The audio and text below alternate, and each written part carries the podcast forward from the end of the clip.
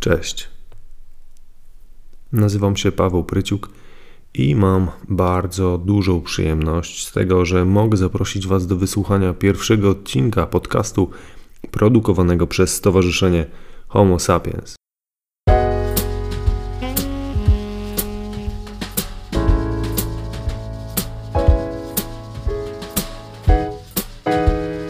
Podcast o zdrowiu psychicznym. Stowarzyszenie Homo Sapiens zaprasza.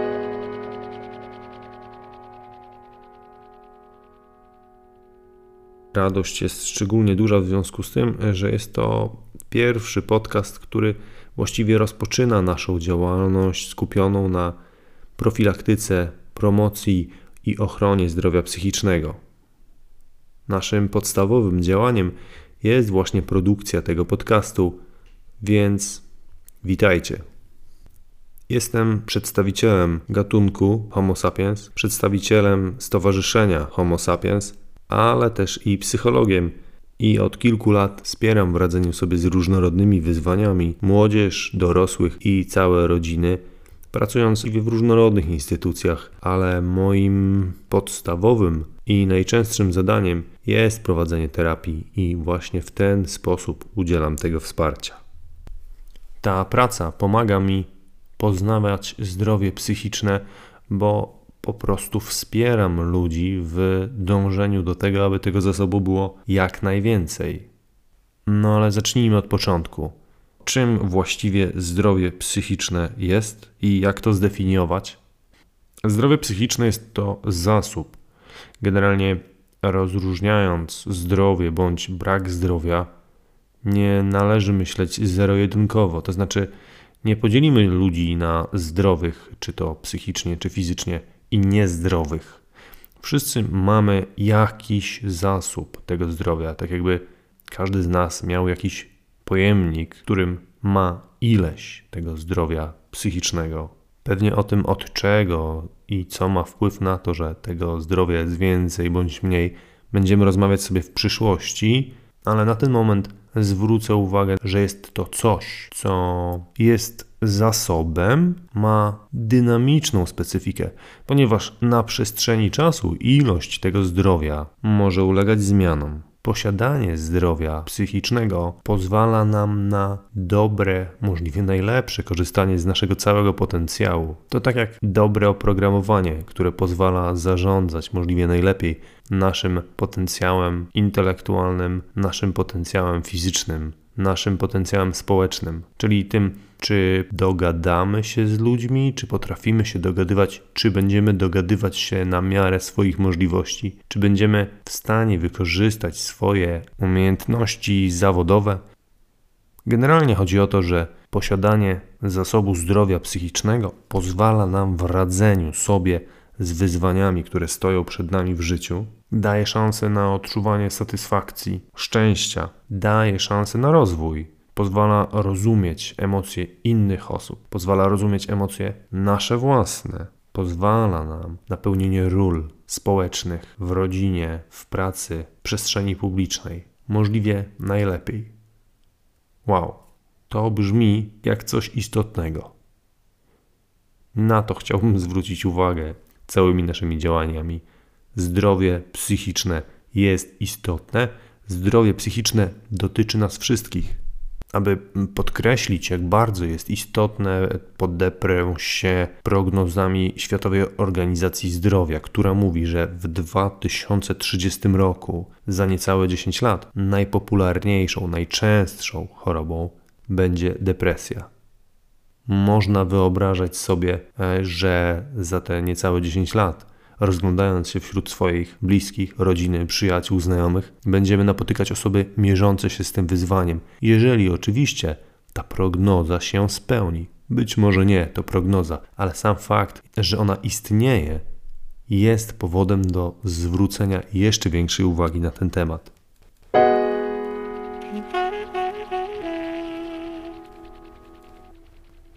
Mi osobiście trochę optymizmu i wiary dodaje to, co dzieje się ostatnio, ponieważ wokół zdrowia psychicznego dzieje się coraz więcej. Coraz więcej się o tym rozmawia, coraz więcej ludzi z większą gotowością korzysta z pomocy psychologa, psychoterapeuty, terapeuty czy innego pomagacza. Wciąż istnieją stereotypy, że ci, którzy korzystają, to wariaci, że przecież nie jest ze mną tak źle, żebym potrzebował psychologa, bo korzystanie z tego świadczyłoby, że jest ze mną naprawdę źle. Więc może lepiej nie będę z tego korzystał. Stereotypy działają w sposób zniechęcający. No bo jak można myśleć o korzystaniu z pomocy psychologa w momencie, gdy słyszymy w naszym bliskim otoczeniu, że osoba, która korzysta z takiej pomocy, coś jest z nią nie tak. Wariat. Może skończyć w tak zwanym psychiatryku. Pozytywne jest to, że to jest moje spostrzeżenie, nie poparte żadnymi badaniami, ale podobne wrażenia mają i inni koledzy, koleżanki z branży. Stereotypy chyba słabną, albo jest większa gotowość ludzi do radzenia sobie z nimi, albo jest większa potrzeba ludzi do korzystania z pomocy psychologicznej. Obserwujemy więcej osób zgłaszających się, zarówno wśród dorosłych, młodzieży, rodzin. Istnieje prawdopodobieństwo, że okres pandemii zwiększył wrażliwość społeczeństwa, nas, ludzi, Polaków i innych pewnie także, na wyzwania związane z, ze zdrowiem psychicznym. Ta konieczność izolacji, spędzania świąt bez rodziny, brak możliwości pójścia na spacer ze swobodą, brak możliwości uprawiania sportu, ograniczenia w pracy, funkcjonowanie w małych mieszkaniach z całą rodziną, która jednocześnie uczy się, dorośli pracują, małe dzieci wymagają opieki, bądź w innych kontekstach, ale ta cała zmiana i lęk o zdrowie, obostrzenia to coś, co było wyzwaniem dla nastroju, dla emocji każdego z nas, który to doświadczył, albo większości z nas, tak przypuszczam. Podcast o zdrowiu psychicznym Stowarzyszenie Homo Sapiens zaprasza. Przeprowadzane badania, z którymi się zapoznałem, wykazują, że wśród młodzieży uczącej się w okresie nauki zdalnej nastąpił wyraźny wzrost objawów, które wpisują się w to, co nazywamy depresją. Nie mówię tu o tym, że większość z nich choruje, ale sam fakt, że więcej osób wyraża obniżenie nastroju, poczucie bezsensu, tendencje do reagowania płaczem i inne z tych badanych objawów, o czym świadczy. Wśród dorosłych Polaków wielu z nich mówi, że pandemia wpłynęła na ich zdrowie psychiczne. Podejmowanie tematu w mediach, tematu zdrowia psychicznego, nastroju i ilość rozmów z psychologami na ten temat, aktywność psychologów, psychoterapeutów, psychiatrów przestrzeni medialnej, internetowej to jakościowa zmiana wynikająca z pandemii. Jeżeli szukałbym jakichś konsekwencji pozytywnych tego okropnego zdarzenia, jakim jest pandemia, to myślę, że zaliczyłbym do nich między innymi właśnie to.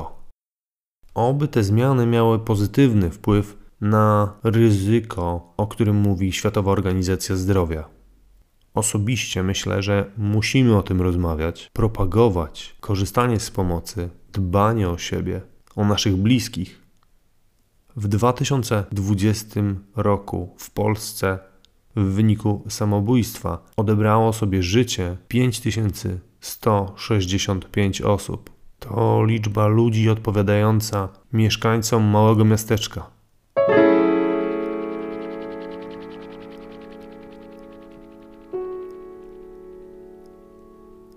Tyle osób w wyniku czegoś, co odczuwają, czegoś, co widzieli w swoim życiu, czegoś, z czym się mierzyli, zdecydowała, że to będzie ich rozwiązaniem, że w ten sposób chcą wyjść z tej sytuacji, zakończyć to.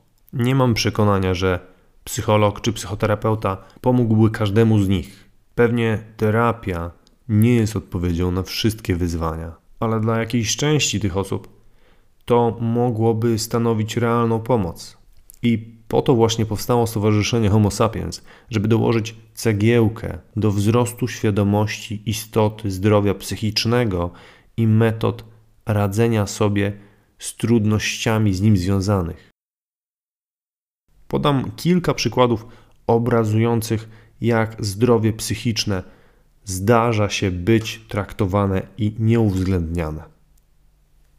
W 2017 roku drużyna piłkarska Borussii Dortmund podróżowała na mecz. Ich autobus został zaatakowany z użyciem materiałów wybuchowych. Szyby w autobusie rozbiły się, roztrzaskały, zapanował hałas, chaos.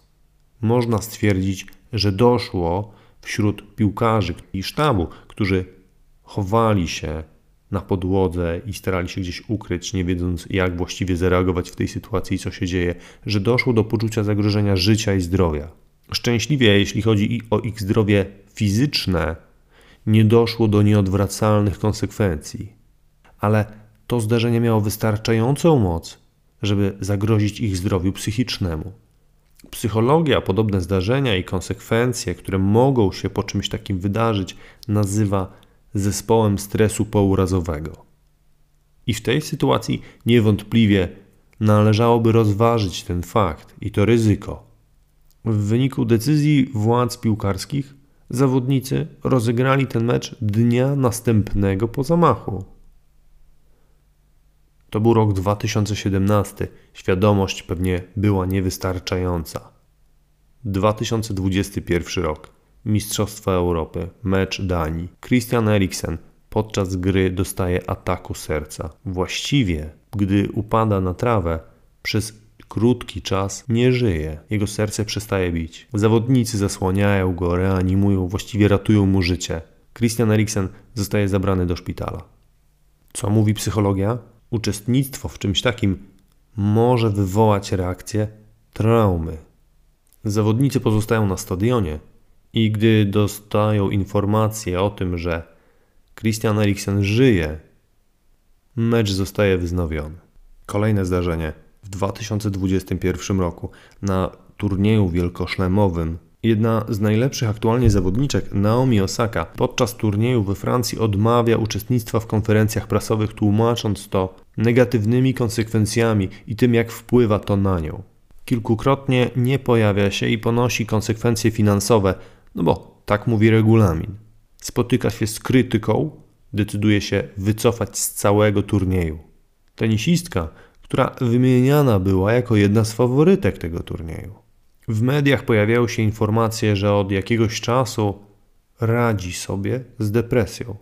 Przykładów można by znaleźć wiele, wiele więcej i wymieniać w jaki sposób przez polityków, czyli osoby wybrane do reprezentowania i podejmowania decyzji, traktowane są na przykład osoby z nieheteronormatywnością. Żeby w tym całym opisie było więcej sprawiedliwości, warto spojrzeć trochę szerzej, na większą perspektywę.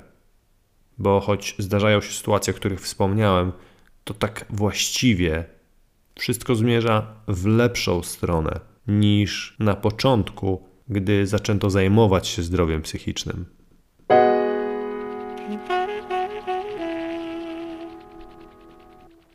I tak na przykład w średniowieczu osoby, które wykazywały jakieś wątpliwości dotyczące ich zdrowia psychicznego, lądowały w kajdanach, były biczowane, izolowane od społeczeństwa. Na taką pomoc mogły liczyć. Pierwsze przejawy zmian pojawiły się w okresie oświecenia, kiedy zaczęła rozwijać się prężniej psychiatria i spoglądano na psychikę w nowy sposób.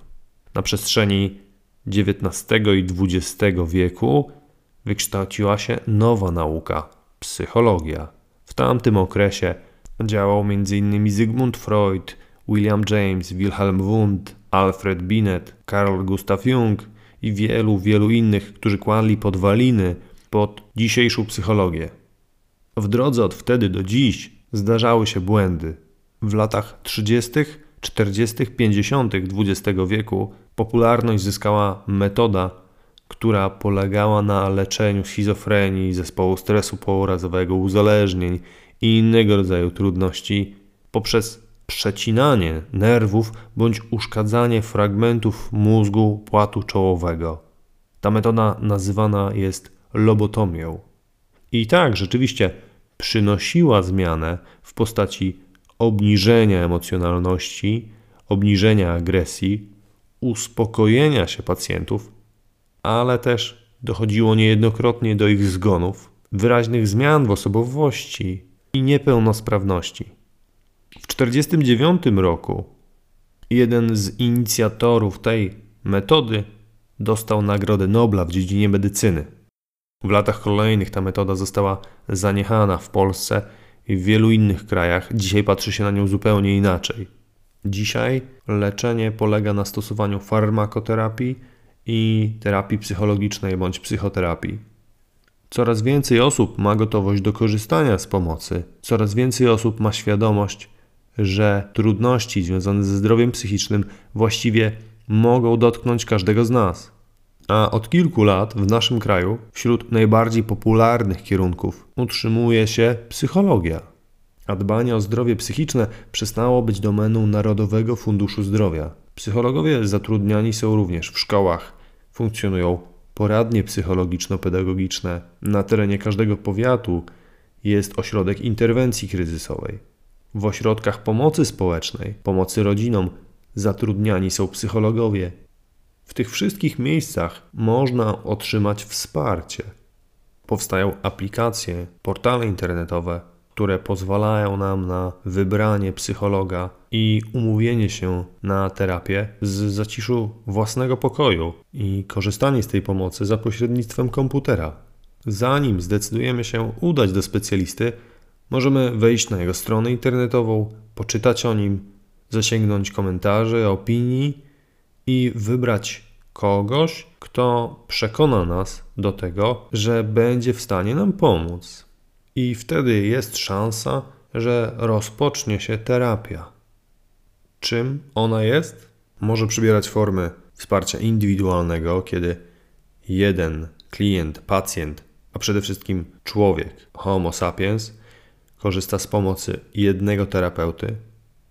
Może przybierać formę terapii pary, kiedy dwie osoby pozostające w związku korzystają z pomocy pomagacza bądź na przykład terapii rodzinnej, kiedy cała rodzina korzysta z pomocy i wtedy zdarza się, że jest dwóch terapeutów, choć nie jest to regułą. Istnieją też formy terapii grupowej, kiedy w kółeczku bądź w jakimś innym układzie siedzi kilka osób i wśród nich terapeuta, jeden bądź także dwóch, wspólnie omawiają trudności, wyzwania i to, jak sobie z nimi radzić. Bo przede wszystkim polega to na rozmowie, właśnie. Rozmowie o tym, co się dzieje.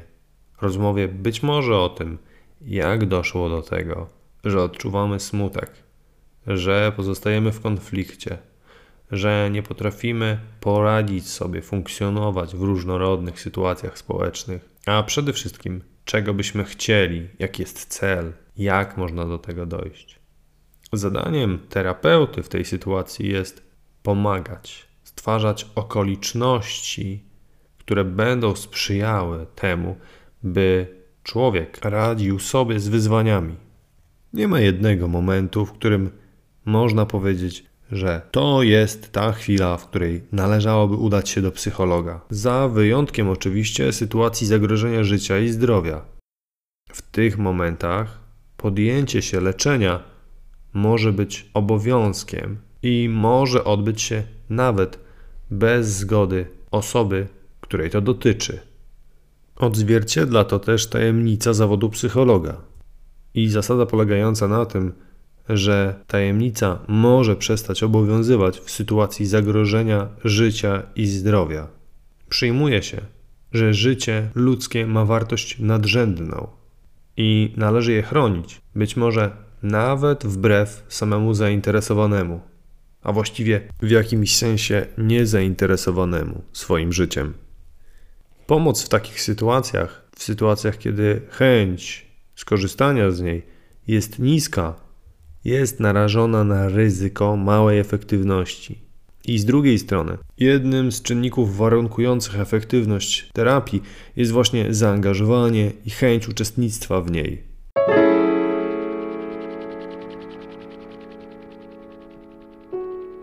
Istnieje wiele koncepcji psychologicznych, które próbują wyjaśnić zachowanie, emocje, myślenie człowieka i w oparciu o to, jak to wyjaśniają, dobierają stosowne techniki, by mu pomóc.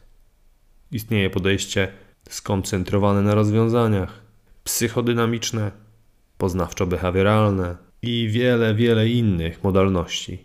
Jednocześnie badania donoszą, że to nie rodzaj modalności determinuje jej skuteczność. To właśnie wspomniana wcześniej chęć, a między innymi też relacja, czyli to, co zostanie zbudowane pomiędzy terapeutą a człowiekiem, który chce skorzystać z jego wsparcia. Zaufanie, poczucie subiektywnego zrozumienia, poczucie bezpieczeństwa, wiara w kompetencje i wiele innych będą miały wpływ na to, jak przebiegać będzie proces zmiany. Terapia nie jest odpowiedzią na wszystko i istnieją osoby, które bez pomocy psychologa, terapeuty, psychoterapeuty poradziły sobie na przykład z depresją bądź uzależnieniem, co wciąż nie zmienia faktu, że jest to ważne narzędzie w dbaniu o zdrowie psychiczne. Ale jest to wskazówką też do tego, że człowiek samodzielnie może dbać o swoją kondycję, dobre relacje z bliskimi, aktywność fizyczna, spacery, ćwiczenia oddechowe, relaksacja, posiadanie pasji, dbanie o przestrzeń na wyrażenie emocji, rozmowę z drugą osobą wrażliwość na punkcie swojego zdrowia. To chyba jest istotą tego, by pamiętać o tym, że w naszym życiu są zdarzenia, które mogą nadszarpnąć naszą kondycję wewnętrzną. I być może wtedy będziemy potrzebowali jakoś zregenerować się, jakoś wyrazić emocje, które powstają w konsekwencji do tego zdarzenia. I być może będziemy potrzebowali psychicznie odpocząć.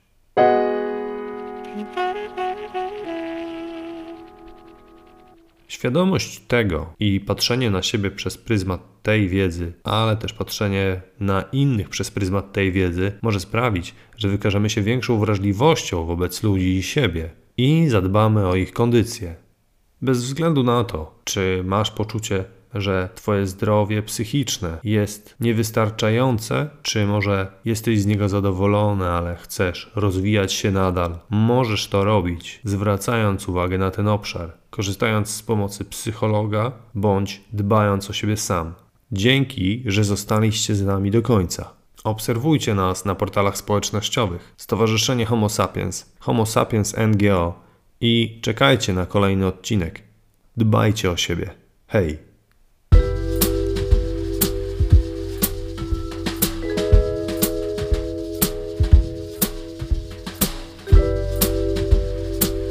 Podcast o zdrowiu psychicznym.